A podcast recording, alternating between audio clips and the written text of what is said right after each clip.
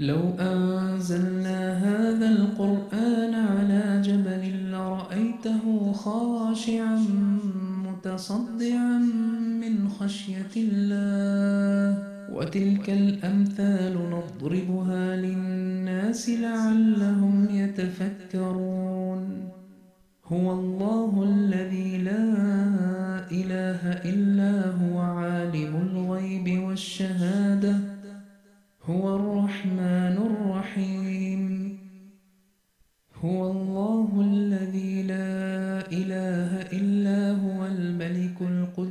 يونس السلام المؤمن المهيمن العزيز الجبار المتكبر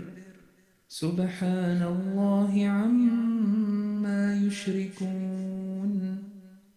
هو الله الخالق البارئ المصور له الأسماء الحسنى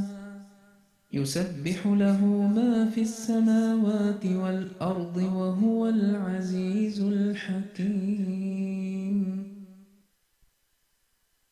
ما أرى الفرقان ميسمه تردى من طغى من كان نابغ وقته جاء المواطن ألثغى وإذا أرى وجها بأنوار الجمال مصبغا فدر المعارض أنه ألغى الفصاحة أو لغى اقبل عيون علومه أو أعرضا مستولغا واتبع هداه أو عصه إن كنت ملغا متغا نور على نور هدى يوما فيوما في الثغى من كان منكر نوره قد جئته متفرغا فيها العلوم جميعها وحليبها لمن ارتغى فيها المعارف كلها وقليبها بل أبلغا ويل لكفار لديغ لا يفارق ملدغا ويل لمن بزغت له شمس فعاد مبزغا من فر من فيضانه الأعلى ومما أفرغا ما كان قلبا تائبا بل كان لحما أسلغا من فر من فيضانه الأعلى ومما أفرغ ما كان قلبا تائبا بل كان لحما أسلغا لما أرى الفرقان ميسمه تردى من طغى من كان نابغ وقته جاء المواطن ألثغا وإذا أرى وجها بأنوار الجمال مصبغا فدرى المعارض أنه ألغى الفصاحة أو لغى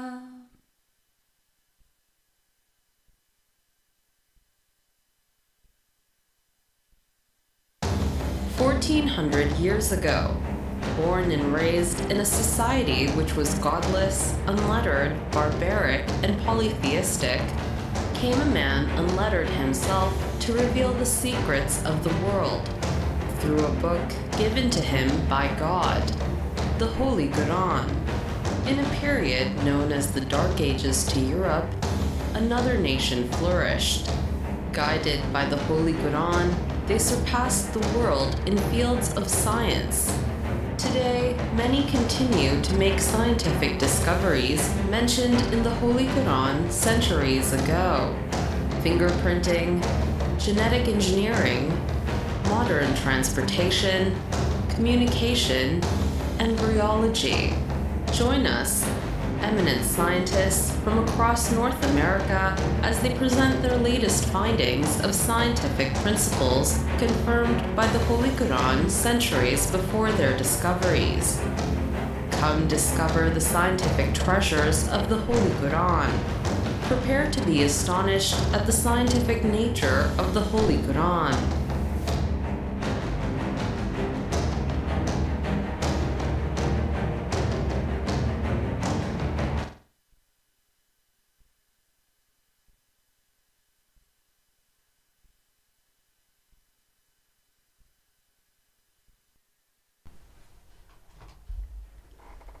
أشهد أن لا إله إلا الله وحده لا شريك له وأشهد أن محمدا عبده ورسوله أما بعد فأعوذ بالله من الشيطان الرجيم بسم الله الرحمن الرحيم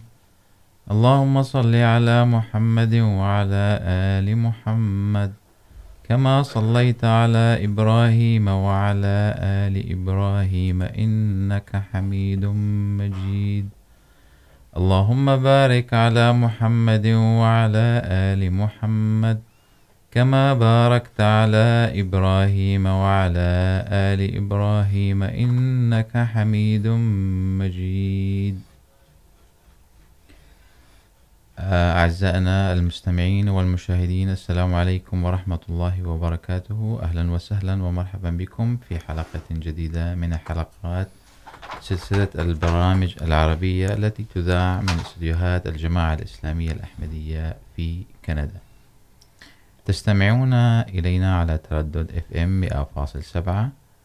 وعلى الموقع الإلكتروني voiceofislam.ca وعلى اليوتيوب يمكنكم متابعتنا على البث الحي المباشر على قناة radio Ahmadiyya The Real Voice of Islam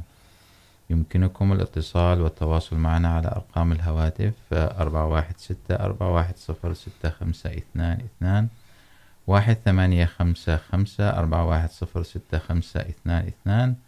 والرقم اثنان ثمانية تسعة ثلاثة صفر أربعة صفر واحد صفر خمسة بداية نستعرض وإياكم ملخص خطبة الجمعة الأخيرة التي ألقاها أمير المؤمنين أيده الله تعالى بنصره العزيز من مسجد بيت الفتوح بلندن حيث بعد التشهد وتلاوة الفاتحة قال حضرته نستكمل اليوم ذكر الصحابة البدريين وأبدأ بالصحابي يزيد بن ثابت رضي الله عنه هو أخ للصحابي زيد بن ثابت رضي الله عنه حضر بدر وأحد واستشهد في معركة اليمامة في عهد أبو بكر الصديق رضي الله عنه روى عن الرسول صلى الله عليه وسلم أحاديث منها النبي صلى الله عليه وسلم كان جالسا مع أصحابه فمرت جنازة فوقف الرسول صلى الله عليه وسلم ومن معه وظل واقفا حتى عبرت وكذلك روي عنه قول الرسول صلى الله عليه وسلم إذا مات أحدكم وأنا فيكم فأخبروني حتى أصلي عليه فصلاتي على أحدكم رحمة الصحابي التالي هو معوذ بن عمرو بن جموح خرج إلى بدر مع أخويه ولم يسمحوا لأبيهم بالخروج معه كونه كان أعرجا وفي أحد أصر على الخروج وطلب من الرسول صلى الله عليه وسلم أن يسمح لهم فسمح له الرسول صلى الله عليه وسلم فذهب إلى أحد وهو يقول اللهم أكرمني بالشهادة ولا تردني خائبا إلى أهلي فتقبل الله منه ورزقه الشهادة وبعد استشهاده قال الرسول صلى الله عليه وسلم رأيت عمرا يمشي بالجنة الصحابي الثالث بشر بن البراء كان من النقباء الذين عينهم النبي صلى الله عليه وسلم على المدينة قبل الهجرة حضر العقبة مع أبيه وشارك النبي صلى الله عليه وسلم في بدر وأحد والخندق وأيضا الحديبية عينه الرسول صلى الله عليه وسلم زعيما على بني سلمة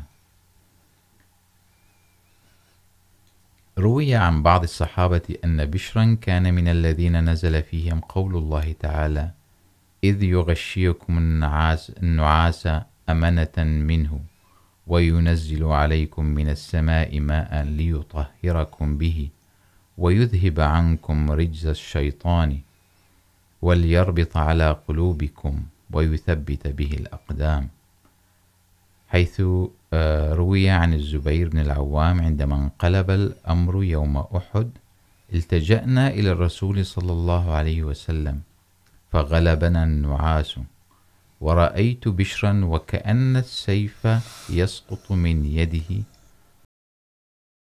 إلا ذقنه على صدري وقد فسر الخليفة الرابع رحمه الله هذه الحادثة بأن الله تعالى أراد أن يخفف على المسلمين وينزل عليهم السكينة فسلط عليهم النعاس فغلبهم لتشعر أجسادهم بالراحة وقلوبهم بالأمن والنعاس ولتشعر أجسادهم بالراحة وقلوبهم بالأمن والنعاس وهو حالة بين النوم واليقظة ولا تصل إلى حالة النوم العميق توفي بشر مسموما بعد أن أكل مع الرسول صلى الله عليه وسلم من اللحم المسموم الذي قدمته اليهودية للرسول صلى الله عليه وسلم في خيبر وكان موته صدمة لأمه فقد سألت الرسول صلى الله عليه وسلم هل يعرف الميت أخاه الميت؟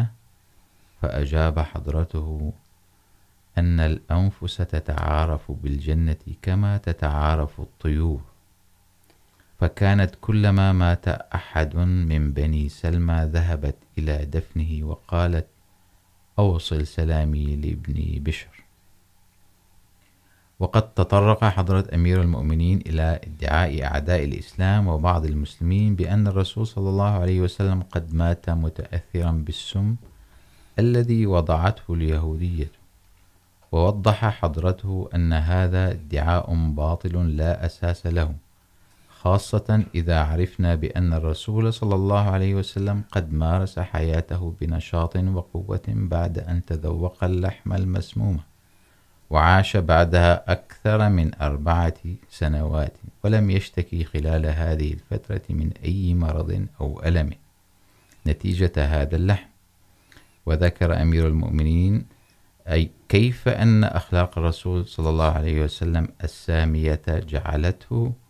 يعفو عن المرأة اليهودية رغم تعمدها قتله بالسم واعترافها بذلك وهناك روايات تقول بأنها قد أسلمت فيما بعد وبعد الخطبة قال حضرته أنه سيصلي جنازة صلاة الجنازة على المرحومين نصير أحمد وعطاء الكريم مبشر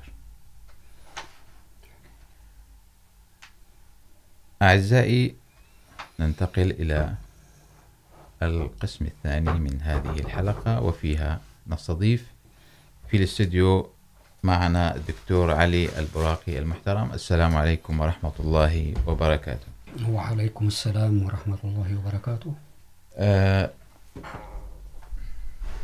وسهلا بكم دكتور يعني حلقتنا اليوم ان شاء الله ستكون حول القرآن الكريم و نحن كمسلمون يعني الكتاب هو محور حياتنا ومنه نستقي كثير من الحكم والعلوم والمعارف والروحانيات وكل ما بحاجة له في حياتنا اليوم بداية سأنطلق من كلام مقتبس من كلام المسيح الموعود عليه السلام يقول فيه القرآن كيس مليء بالجواهر ولكن الناس عنه غافلون يعني بداية لو تتكرم نتكلم عن أهمية القرآن الكريم أشهد أن لا إله إلا الله وحده لا شريك له وأشهد أن محمدا عبده ورسوله أما بعد فأعوذ بالله من الشيطان الرجيم بسم الله الرحمن الرحيم القرآن كتاب سماوي بل هو الكتاب السماوي الوحيد الذي بقي كما كما أنزل ولم يطرأ عليه أي تحريف أو تغيير كما حدث في الكتب السماوية الأخرى وهذا بسبب حفاظة الله سبحانه وتعالى لهذا الكتاب كما هو معلوم في آيات كثيرة والقرآن كاسم ورد في عدد كبير من الآيات في عشرات الآيات في القرآن الكريم اسم القرآن أو مفردة القرآن بشكل أو بآخر وأضيفت إليها أسماء وصفات كثيرة جدا تبين وتوضح أهمية هذا الكتاب وما هي ماهية هذا الكتاب أيضا فطالما أن هذا الكتاب هو محور حياة المسلمين كما تفضلت فهو إذا له أهمية كبرى وإذا كنا نريد أن نتبين هذه الأهمية فخير ما نتبين من خلاله هو قول الله سبحانه وتعالى عن القرآن الكريم ففي إحدى الآيات يقول بارع عز وجل ياسين والقرآن الحكيم فيصف القرآن الحكيم القرآن بالحكمة وأنه الكلام الصحيح الذي يعطي الفوائد الصحيحة السديدة السليمة ويقول الباري عز وجل إنا نحن نزلنا عليك القرآن تنزيلا هذه شهادة بأن القرآن من الله سبحانه وتعالى وأن الله سبحانه وتعالى حفظه وفي آية أخرى يقول الباري عز وجل ألف لام ميم تنزيل الكتاب لا ريب فيه من رب العالمين إذا يبعد عنه أي ريب أو شك لأن الناس في الماضي وفي الحاضر هناك من يشكك في القرآن وهناك من يبتدع وهناك من يتلفظ بألفاظ أو يقول كلام عن أن هذا الكتاب من صنع البشر منهم من يقول أن محمدا صلى الله عليه وسلم قد ألفه مستعينا بآخرين من نصارى أو غير هذا فيقول البارع عز وجل أم يقولون افترى بل هو الحق من ربك لتنذر قوما ما أتاهم من نذير من قبلك لعلهم يهتدون فهو كتاب هداية القرآن الكريم كتاب عبادات كتاب هداية كتاب علم ويقول الله سبحانه وتعالى ومن هنا نستنتج أنه كتاب علم الله الذي خلق السماوات والأرض وما بينهما في ستة أيام ثم استوى على العرش هذه آيات معجزة يتفكر فيها الناس المؤمنون المفسرون عبر التاريخ منذ نزول هذه الآية أنه ماذا تعني هذه الآية ويتفكرون فيها كيف تمت هذه العملية وكيف تتم وما هي الصورة كما الملحدون الذين وصلوا إلى الإلحاد في التفكر بذات الله سبحانه وتعالى التي منع الرسول صلى الله عليه وسلم وأوصى المسلمين بأن لا يقوموا بهذا أبداً يقول الباري عز وجل ثم استوى على العرش ما لكم من دونه من ولي ولا شفيع أفلا تتذكرون وكأن الإنسان في فطرته وفي ذاكرته هناك بعض الأمور التي هي مزروعة بالفطرة لذلك يقول الباري عز وجل ألا تتذكرون يعني لو عدتم إلى فطرتكم فستتذكرون أمورا ليست معلومة لديكم إنما هي مزروعة في الفطرة والباري عز وجل عندما يقول دائما في نهاية عدة آيات تنزيل من العزيز الحكيم ويكرر العزيز الحكيم ذلك الكتاب من العزيز الحكيم ومن رب العالمين فهذا تأكيد على حكمة هذا الكتاب وأهميته لكل دائرة من دوائر حياة الإنسان والمجتمعات فالعزيز هو اسم دائما ترتبط العزيز والحكيم فهو اسم من أسماء الله الحسنى وهو الذي لا يعجزه شيء ولا يمكن أن ينازعه إنسان أو كائن أو مخلوق من المخلوقات في ملكه أو يغلبه أبدا فالباري عز وجل هو عزيز حكيم لا يمكن أن يتغلب عليه أحد وهو كل قراراته وخلقه وأموره في العالم هي كلها بحكمة وتنزيل القرآن الحكيم من الله العزيز الحكيم يقول البارع عز وجل أن القرآن فيه هدى وأن فيه بينات وأن فيه وأنه وفيه الفرقان أو هو الفرقان يقول البارع عز وجل شهر رمضان الذي أنزل فيه القرآن هدى للناس وبينات من الهدى والفرقان فهذا الهدى هل هو يا ترى كما يظن بعض الناس أنه هو هداية فقط إلى الإسلام هكذا أما أنه هدى في كل مناحي أو الشعب التي يغطيها القرآن من هداية من عبادات من انتظام في السلوك الإنساني في المجتمعات في هذا وأيضا هداية لعلوم الإنسان والتي يغطيها تماما تغطيها حياة الإنسان بسبب وجود هذا الكتاب الذي كما يقول المسيح موعود عليه السلام هو كلام الله فهو يقول البر عز وجل أفلا يتدبرون القرآن ولو كان من عند غير الله لوجدوا فيه اختلافا كثيرا الآن هنا يبحث العلماء بحوثا عميقة شديدة وخصوصا المهتمين منهم في موضوعات القرآن الكريم والآيات التي توحي بشكل أو بآخر إلى فرع من العلوم أو غيره والبر عز وجل يؤكد على أن القرآن هذا لم يفترع وبالتالي إذا كان من عند الله وهو خالق الكون وخالق الإنسان فسيكون هذا الكتاب هو أفضل ما يمكن أن يتبعه كدستور الإنسان ولهذا أكد الرسول صلى الله عليه وسلم على أن هذا الكتاب يجب أن يدرس ويتم تعليمه وهكذا كان في العصر الأول حفظ القرآن بأعداد كبيرة جدا من صحابة الرسول صلى الله عليه وسلم يقول الباري عز وجل نحن نقص عليك أحسن القصص بما أوحينا إليك هذا القرآن وإن كنت من قبله لمن الغافلين فالرسول صلى الله عليه وسلم لا يمكن أن يكون قد ألف هذا القرآن بأي شكل من الأشكال وهو كتاب موحى من الله سبحانه وتعالى ويؤكد الباري عز وجل أن آت ولقد آتيناك سبعا من المثاني والقرآن العظيم لذلك هنا أسماء أحيانا القرآن الكريم القرآن الحكيم القرآن العظيم تأخذ هذه الصفات دائما للقرآن الكريم لتؤكد على عظمة هذا الكتاب وأهميته للمجتمعات الإنسانية وهنا تأتي الفقرة المهمة جدا بعد كل هذه المقدمة أن الله سبحانه وتعالى يقول إنا نحن نزلنا الذكر وإن له لحافظون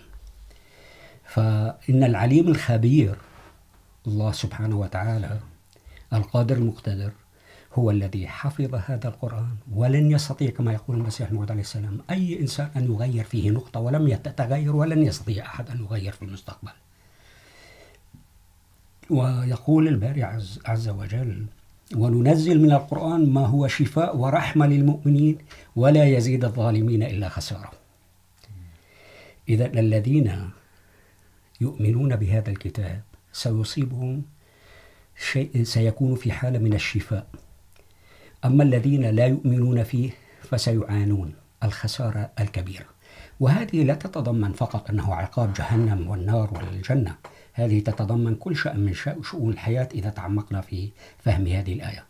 لأن الباري عز وجل مباشرة بعدها يقول وإذا أنعمنا على الإنسان أعرض ونأى بجانبه وإذا مسه الشر كان يئوسا يعني الإنسان فقط عندما يفشل في أمور يتذكر ويعود إلى الله سبحانه وتعالى لكن طالما أن أموره تمشي بشكل إيجابي دائما فهو لا, لا يهتم كثيرا إلا المؤمنين يقول البارع عز وجل أيضا ولقد صرفنا للناس في هذا القرآن من كل مثل فأبى أكثر الناس إلا كفورا التصريف في هذا القرآن من كل مثل وهنا يمكن هذا أن يغطي مفاهيم كثيرة جدا في حياة الإنسان التي ليست هي فقط صلاة وصوم وأسس مثلا التي قام عليها الإسلام وبينها القرآن الكريم وقالوا لن نؤمن لك حتى تفجر لنا من الأرض ينبوعا أو تكون لك جنة من نخيل وعنب فتفجر الأنهار خلالها تفجيرا هذه آيات يريدونها آيات مادية وهي الإنسان عندما وصل إلى هذه التكنولوجيا يستطيع أن يقوم بهذه, بهذه الأمور بكل بساطة يعني هنا حث بشكل خفي على العلم حث بشكل أن هذا الأمر هو متاح ويمكن أن يكون متاح هذا الأمر وكان بإمكان الرسول صلى الله عليه وسلم لكن هذه الآيات طبعا كما يعلم المسلمون بشكل عام أنه ليس هناك إعجازا من هذا النوع للأنبياء ولقد صرفنا في هذا القرآن للناس من كل مثل وكان الإنسان أكثر شيء جدلا هذه توحي لنا بشكل رائع جدا عن الوضع الحالي للناس في المجتمعات البشرية وخاصة الذين يكفرون ولا يؤمنون بشكل عام كان بالأديان بشكل عام أو كانوا بالإسلام بشكل خاص لأنهم يجادلون دوما حتى أنهم يجادلون في وجود الله أو لا وهذه كان عنوان محاضرة من يومين أو ثلاثة التي دعا لها الإخوة بارك الله فيهم الإخوة الخدام في الجماعة الإسلامية الأحمدية في كندا وقد دعوا أحد المحاضرين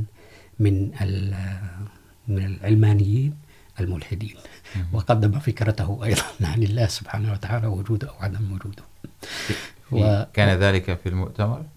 لا لا هذا ليس في المؤتمر هذه في ندوة من يومين فقط آه نعم. المؤتمر كان في 24 نوفمبر فيقول الباري عز وجل وهذه نقطة مهمة جديرة فعلا بالتركيز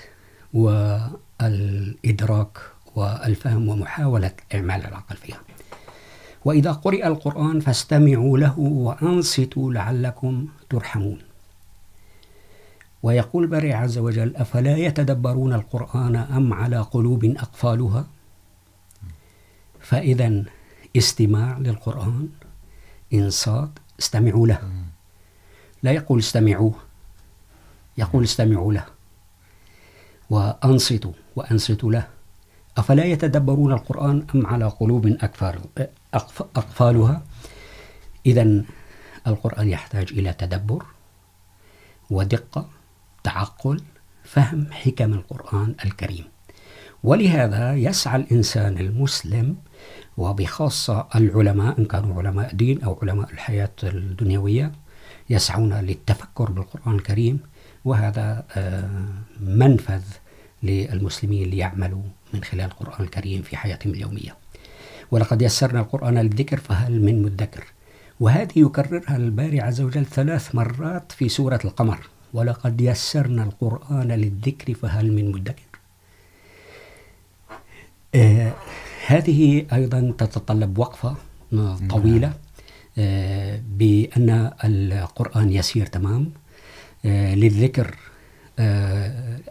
معناها الظاهري موجود ومعروف تماما تماما والمعنى العميق هو أن يتفهم كل ما يحيط فيه الإنسان ويقول بار عز وجل الرحمن علم القرآن خلق الإنسان وهذه كثير من الإخوة يقولون لماذا ذكر الرحمن سبحانه وتعالى هنا أنه علم القرآن وبعدها قال خلق الإنسان فهناك حكمة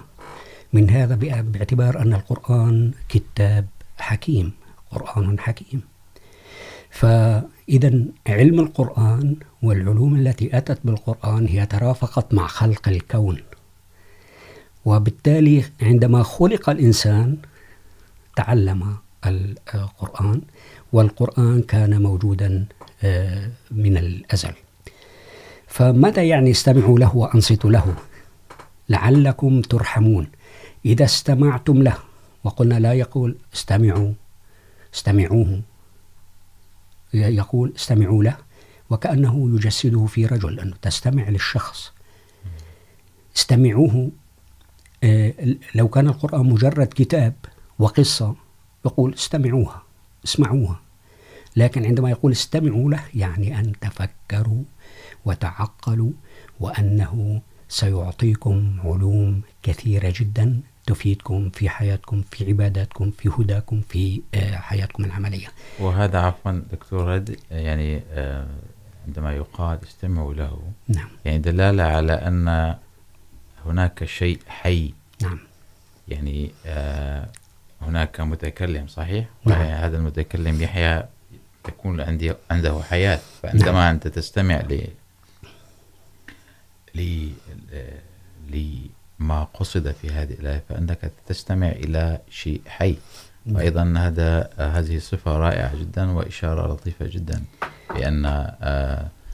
القرآن الكريم هو كتاب حي يعني صالح لكل زمان ومكان وفيه ما يعني يجعل الإنسان يدرك ويصل إلى الغاية الحقيقية التي التي خلق الله سبحانه وتعالى للإنسان بأن يصل لها نعم م. يعني كما تفضلت يعني وكأنهم يقول البارع عز وجل استمعوا لهذا الكائن الناطق نعم. الذي سيعطيكم الحكمة من صفات نعم. القرآن الحكيم والذي سترحمون بسببه ستنالون الرحمة يعني أنكم ستكونون دائما بحالة من الرحمة ولن يصيبكم أي شيء يعاكس ذلك أبدا ولذلك قال أيضا الله سبحانه وتعالى طه ما أنزلنا عليك القرآن لتشقى إذا هنا الربط ما بين ترحمون وعدم الشقاء أن القرآن هو رحمة إذا ولا يمكن أن يشقى الإنسان بفهمه للقرآن وتعلقه بالقرآن وحفظه للقرآن وتطبيق القرآن وهذا ما تفتقر إليه الأمة الإسلامية حاليا هم هم يقرؤون القرآن كثير جدا منا كمسلمين يحفظ القرآن عن ظهر قلب ولكن للأسف تطبيقه في المجتمعات الإسلامية شبه الصفر هنا نقطة حساسة دكتور يعني تفضلتم عن هذه التفسيرات والمعارف من خلال القرآن الكريم ولكن أيضا أشرتم إلى أن هناك عدم فهم في بشكل عام للقرآن الكريم وهناك من يقول بأن القرآن الكريم صعب صعب الفهم وصعب الإدراك ولكن كيف كيف تم يعني من أين أتينا بهذه العلوم من أين أتينا بهذه التفسيرات كيف كيف أصبحنا نحب القرآن الكريم ونحب أن نقرأه ونحب أن نطالع على نطلع على علومه وأسراره كيف لم نحن كنا في السابق يعني بشكل عام أيضا في ذلك السياق الذي كنا نقرأ القرآن الكريم كما يقرأه باقي الناس فقط لل يعني لأخذ الأجر والثواب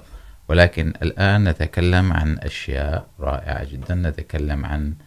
عن علوم موجودة في القرآن الكريم نتكلم عن هذه الحياة الموجودة في القرآن الكريم وعن عن كل هذه الميزات والصفات هل سؤالي يعني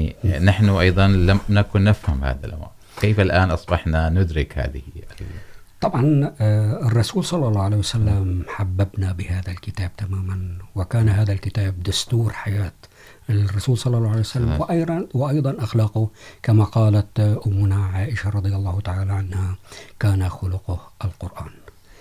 وأي إنسان مسلم يجب أن يكون خلقه القرآن وعندما جاء المسيح الموعود عليه السلام ميرزا غلام أحمد القادياني عليه السلام منذ أكثر من 130 سنة وأعلن أنه هو المسيح الموعود والمهدي المنتظر لهذه الأمة فحمل هذه الأمانة ب وأحب القرآن وامتثل لسلوك وسنة الرسول صلى الله عليه وسلم وأصبح دائماً في حمل هذه الأمانة التي هي الهاجس الأول له في نشر علوم القرآن بشكل أساسي وطبعا الجماعة جماعة المسيح الموعود عليه السلام تقوم على هذا بشكل ممتاز جدا وتتفهم أن القرآن لم يأتي لتتغنى فيه فقط إنما ليطبق عمليا في المجتمع الإنساني ولهذا الإخوة الأحمديون الآن يجاهدون في تفهيم وتفسير القرآن طبعا كان قد فسر القرآن وهناك مفسرون سابقا لكن هناك اختراقات حاليا إن كانت من جهة العلم أو من جهة وفهم متعمق أكثر للآيات القرآنية فهنا فرضا لو تبعنا في, في, في سورة طه يقول ما أنزلنا عليك القرآن لتشقى إلا تذكرة لمن يخشى فهذا كتاب تذكرة لمن يخشى تغيرا ماذا تنزيلا ممن خلق الأرض والسماوات العلى فهو يجذب العقل الإنساني أنه هناك خلق للأرض والسماوات العلى خلقت هذه الرحمن على العرش استوى والباري عز وجل هيأ لكم هذه الأمر بصفته الرحمن ولعل روشستا وهذه أخذت تفكير هائل جدا ولا أظن أن أحدا إلى الآن يستطيع أن يعطيها المعنى الصحيح من كبار المفسرين هذا له ما في السماوات وما في الأرض وما بينهما وما تحت الثرى هذه كلها علوم الجيولوجيا وعلوم الطبيعة والفلك وكل العلوم هذه فهذه تشد الإنسان إذا القرآن هو كتاب عبادة كتاب تشريع كتاب علوم ومن هنا نستنتج هذا ومن هنا الحمد لله كان للجماعة أسبقية طبعا هناك أخوة مسلمين يعملون مؤتمرات إلى حد ما عن القرآن الكريم لكن أن تعمل سنويا مؤتمرا منتظما سنأتي عليه إن شاء الله كتاب فصلت آياته قرآنا عربيا لقوم يعلمون إن أنزلناه قرآنا عربيا لعلكم تعقلون آه يعني في باختصار ما فهمته من خلال حديثكم بأن هذه معارف القرآن الكريم وعلوم القرآن الكريم وكيفية فهم القرآن الكريم نتأسى بأسوة الرسول صلى الله عليه وسلم وكيف كان يطبق, يطبق حقيقة كان قرآنا يمشي على الأرض فحقيقة كان كذلك هنا سأورد حديثا أيضا يبين كيف أن هذه القرآن الكريم كيف نزل على على قلوب فيقول الرسول صلى الله عليه وسلم في حديث عن سفيان يقول حدثنا رسول الله صلى الله عليه وسلم أن الأمانة نزلت من السماء في جزر قلوب الرجال ونزل القرآن فقرأوا القرآن وعلموا من السنة يعني أيضا هذه إشارة إلى أن هذه العلوم والمعارف عندما نزلت على قلب رسول الله صلى الله عليه وسلم وهؤلاء الرجال الذين كانوا في صحبة الرسول صلى الله عليه وسلم كيف تشربوا من هذه التعليمات وكيف طبقوا هذه التعليمات وكيف حدثت هذه التغييرات الهائلة في حياتهم يعني في كان هناك حديث اليوم عن كيف تحول عكرمة مثلا من معركة أحد حيث حيث هزم المسلمين ثم كيف أصبح عندما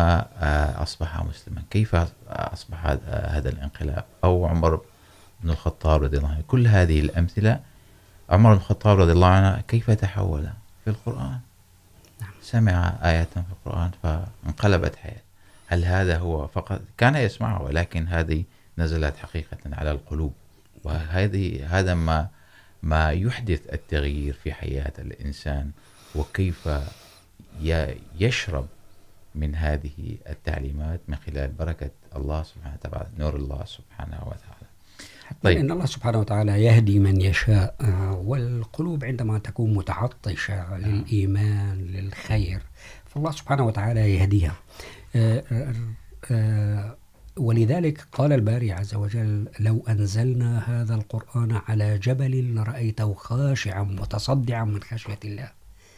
فكيف على قلوب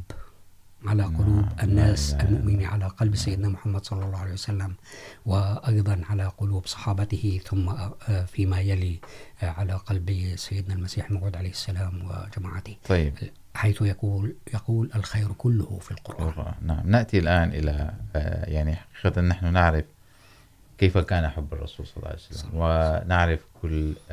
أحاديث التي رواها الرسول صلى الله عليه وسلم وكيف كان قرآن يمشي على الأرض وكيف وصفوه بهذا الوصف نريد أن أن أن نعرف عن حب المسيح الموعود عليه السلام أيضا للقرآن الكريم المسيح الموعود عليه السلام أكيد كان حبه لسيده محمد صلى الله عليه وسلم وسيدنا محمد صلى الله عليه وسلم حبا عارما لا يساوي حب إنسان على سطح الأرض يعني آه ولذلك قال انه لولا محمد لما كنت انا يعني في هذا المستوى من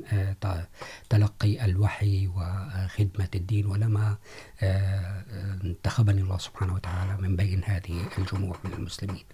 فيقول عليه السلام اصل كل شيء هو ما علمه الله تعالى في القران الكريم وهو أن المسلمين لا يمكنهم إحراز أي رقي ما لم يتبعوا القرآن الكريم اتباعا كاملا ويتمسكوا بتعاليمه وهذا واضح جدا ونراه بأم أعيننا الآن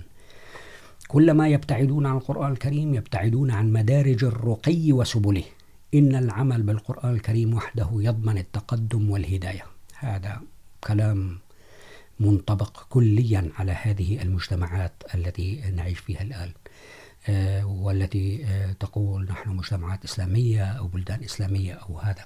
ويقول خذوا حربة القرآن في أيديكم وستنالون الفتح حتما ولن تقوم ظلمة أمام هذا النور فإذا القرآن هنا يخدم في كثير من الأمور دفعة واحدة ويقول عليه السلام والله إن إنه در يتيمة ظاهره نور وباطنه نور وفوقه نور وتحته نور وفي كل لفظ في لفظه وكلمته نور جنة روحانية ذللت قطوفها تذليلا وتجري من تحت الأنهار كل ثمرة سعادة توجد فيه وكل قبس يقتبس منه ومن دونه خرط القتاد يعني هو لا يقول هنا في يحدد أن فرع معين فقط من الحياة ولا من كل شيء موارد فيضه سائغة فطوبى للشاربين وقد قذف في قلبي أنوار منه ما كان لي أن أستحصلها بطريق آخر ووالله لولا القرآن ما كان لي لطف حياتي رأيت حسنه أزيد من مئة ألف يوسف فملت إليه أشد ميلي وأشرب هو في قلبي هو رباني كما يربى الجنين وله في قلبي أثر عجيب وحسنه يراودني عن نفسي المسيح الموعود عليه السلام كان شغوفا في القرآن الكريم وكان يبين معارف القرآن الكريم وأيضا صحابته قاموا بهذا العمل وباستمرار دائما لتنبيه المجتمع الإنساني لأهمية القرآن فيقول عليه السلام لا تترك القرآن مهجورا وقد كان الرسول صلى الله عليه وسلم في نبوءة يا ربي قل وهي آية قرآنية إن قوم اتخذوا هذا القرآن مهجورا وهجر القرآن يعني معناها ستتفرق الأمة معناتها لن يكون هناك نظام لن يكون هناك دستور وهذا واضح أمام أعيننا ومن مئات السنين لأن فيه وحدة حياتكم لأن الذين يعظمون القرآن سوف يلقون الإكرام في السماء ألا لا كتاب على الأرض لبني الإنسان إلا القرآن كانت يعني دائما المسيح الموعود عليه السلام في كل تصرفاته وأعماله وكان همه القرآن وماذا يمكن أن يتفهم صحابته والمسلمين في وماذا يمكن أن يفيدوا بعودتهم إلى القرآن من المستحيل يقول عليه السلام أن نرى وجه ذلك الحبيب الودود بدون القرآن كنت شابا وقد صرت الآن شيخا ولكن لم أجد أحدا شرب كأس هذه المعرفة البينة بدون هذه العين الصافية يعني آه هذا كلام فعلا آه يقول المسيح الموعود عليه السلام فالحمد لله ثم الحمد لله أنه أنالني حظا وافرا من أنواره وأزال إملاقي من درره وأشبع بطني من أثماره ومنح بي من النعم الظاهرة والباطنة وجعلني من المجذوبين وكنت شابا قد شخت وما استفتحت بابا إلا فتحت وما سألت من نعمة إلا أعطيت وما استكشفت من أمر إلا كشفت هذه يعني كلمات غيظ من داود عليه السلام أنا سأضيف بعد إذنك دكتور بعض أيضا مقتبسات من كلام المسيح موعود عليه السلام يعني هو قد في مقتبساته حقيقة قد أعطى ميزات وصفات وكثير من الدقائق في وصف القرآن الكريم وكيف أن القرآن هو الكتاب الذي يشمل كل شيء فمثلا يقول القرآن معجزة لم ولن يكون لها مثيل وبركاته مفتوح ہی و وسيبقى ہی مفتوح الابد و سیب کا كما و مطلع فی سيدنا ومولانا محمد صلى الله و مولانا محمد صلی اللہ علیہ يقول القرآن طبعا بل يتعداه إلى الإتيان بكلام متسم القرآنية المعجزة بما فيها اللغات الإعجازية يقول أيضا إن القرآن الكريم قد جمع وأكم... تعاليم وأكمل التفهيم وأنه مشتمل على علوم الأولين والآخرين وهو بعلوه كأبحر لا كحياض وفق كل لجة بذيل فضفاض وفيه نور أصفى من نور العين ونقي من الدرن والشين صحف مطهرة فيها كتب قيمة وحكم معجبة مع حسن بيان وبلاغة ذي شأن تسر الناظرين وهو إعجاز عظيم بفصاحة كلماته وبلاغة عباراته ورفعة معارفه وباكورة إكاته ويقول هذا في نور الحق ويقول في موضع آخر أما القرآن فهو كالشارق المنير فترى أن القرآن يجري برعاية أنواع الاستعداد ويكشف على الطالب أسرار المعاد ويربي الحكماء كما يربي السفهاء ويعلم العقلاء كما يعلم الجهلاء وطبعا في الى اخر المقتبس هذا في كتاب منان الرحمن نعم ولذلك المسيح الموعود عليه السلام قد قال شعرا أيضا وهو متعود على قول الشعر دائما ووصف هذه الأمور والذين يستمتعون بالشعر دائما يطلبون سماع أشعار المسيح الموعود عليه السلام يقول المسيح الموعود عليه السلام وكل العلم في القرآن لكن تقاصر منه أفهام الرجال كل كل العلم يقول كل العلم كل العلم ف ومن هنا جماعتنا المباركة بدأت تفكر ويقول المسيح موعود عليه السلام وما القرآن إلا مثل درر فرائد زانها حسن البيان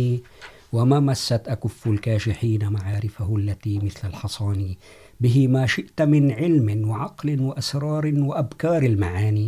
له نوران نور من علوم ونور من بيان كالجمل إذا هنا قوة البيان والعلوم التي حدت الآن بجماعتنا الحمد لله في عدة بلدان أن تقيم هذا المؤتمر طيب الآن نأتي من خلال هذا السياق ومن خلال أهمية القرآن الكريم ماذا آه كيف يعني آه خططت هذه الجماعة الإسلامية الأحمدية وكيف آه تبنت فكرة الندوة السنوية في كل سنة حيث تقام فقط بخصوص القرآن الكريم وعلومه لما تقدم والحمد لله وفضل الله تعالى قد وفقت الجماعة لاختيار هذا العنوان لهذا المؤتمر تكريما وإحساء للقرآن الكريم وإحساسا بأهمية هذا الكتاب تماما وهذه هذا هذا المؤتمر الذي يسمى International Conference on the Holy Quran and Science اللي هو مؤتمر القرآن الحكيم والعلوم وهو مؤتمر دولي سنوي يقيمه تقيم جماعة كندا منذ ست سنوات وبدأته في 2014 تقريبا ويأخذ تقريبا ثمان ساعات خلال يوم كامل في أربع جلسات تقدم فيها أحدث العلوم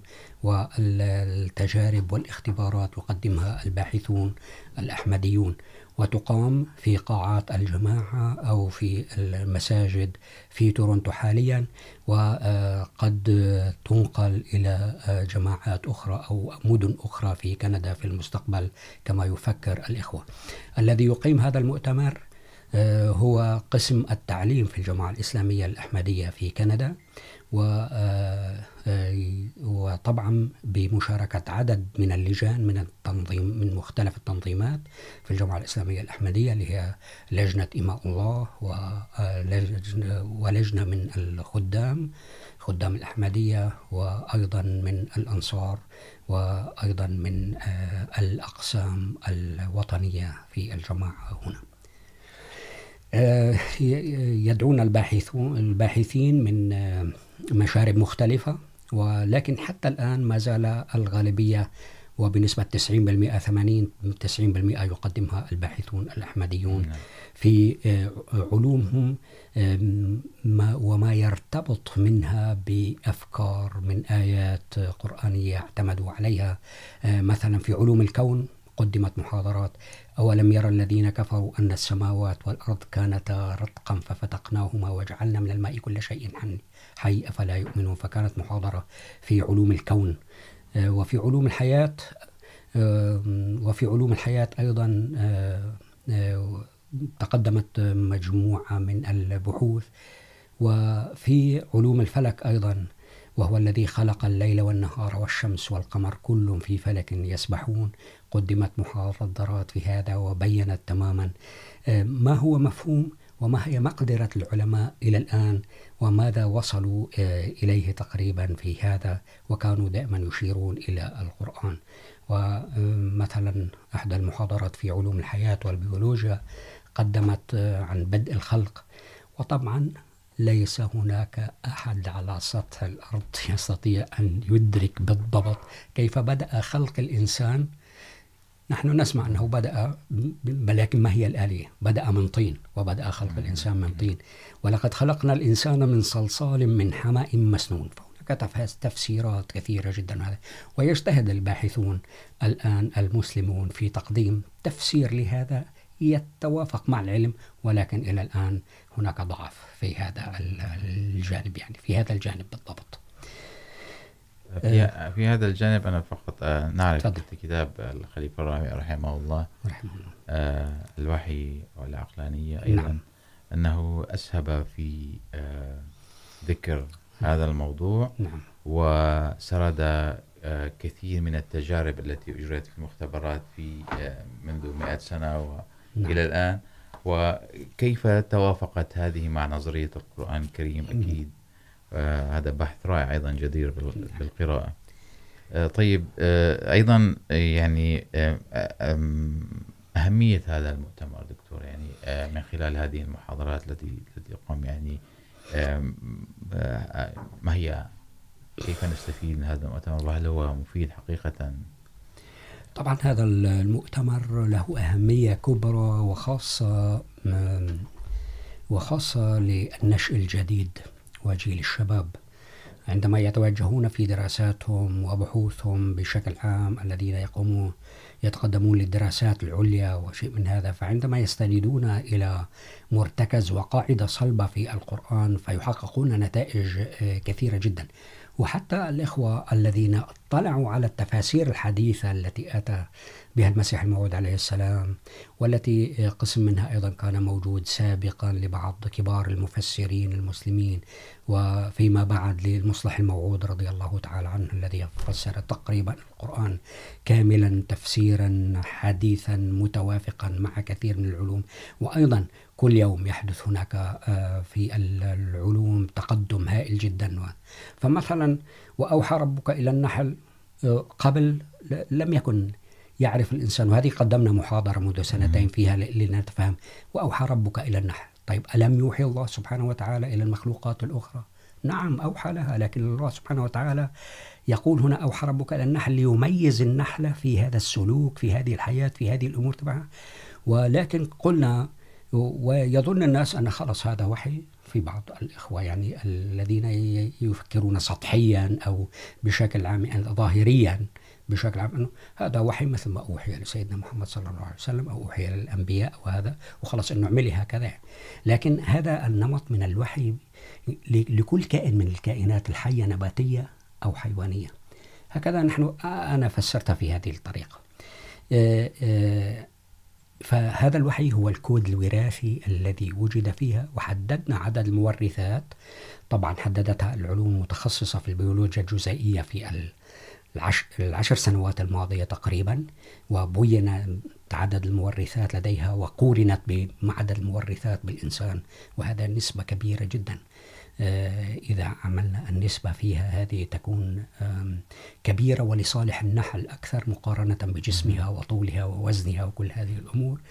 فهذا الوحي إذا هو هذا الكود الوراثي الذي يتحكم بسلوكات النحل الهائلة جدا التي تساوي سلوكات الإنسان وأحيانا قد تكون مجتمعها منظما أكثر وغير طبعا من العلوم التي قدم فيها في هذه السنة الحمد لله كان هناك بحوثا متقدمة أيضا جدا في موضوعات كثيرة في البيئة في موضوعات فسرت موضوع المياه